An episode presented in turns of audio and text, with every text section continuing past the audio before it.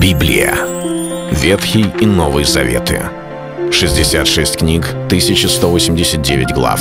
Ее писали 40 человек, 1600 лет. Но автор один — Бог. В течение года вы узнаете о 365 важных стихах Библии на 7 разных тем. Слово, Бог, Христос, вера, жизнь, семья, церковь. Программа «Три минуты Библии». Стих дня. Но и тогда я буду радоваться о Господе и веселиться о Боге спасения моего». Книга пророка Авакума, 3 глава, 18 стих. Вот это слово «но и тогда» говорит о чем-то, что было сказано ранее. Если бы это убрать, то звучит достаточно красиво, приятно. Я буду радоваться о Господе и веселиться о Боге спасения моего если убрать вот это маленькое слово «но и тогда».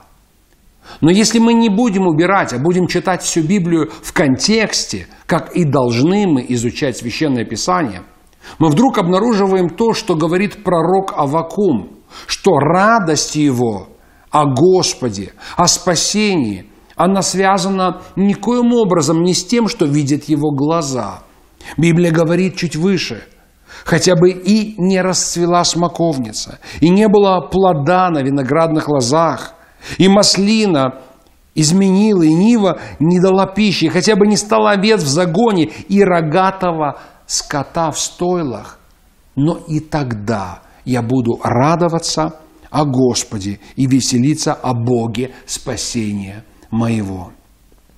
Когда для человека Бог является лишь обеспечивателем, восполнителем его сиюминутных или же общих, важных для жизни желаний, но Он только лишь тот, кто помогает и исполняет, то радость о Боге является вторичной, и первым и главным в нашей жизни является то, что нас окружает. Но когда мы понимаем, что то, что нас окружает – оно не навеки.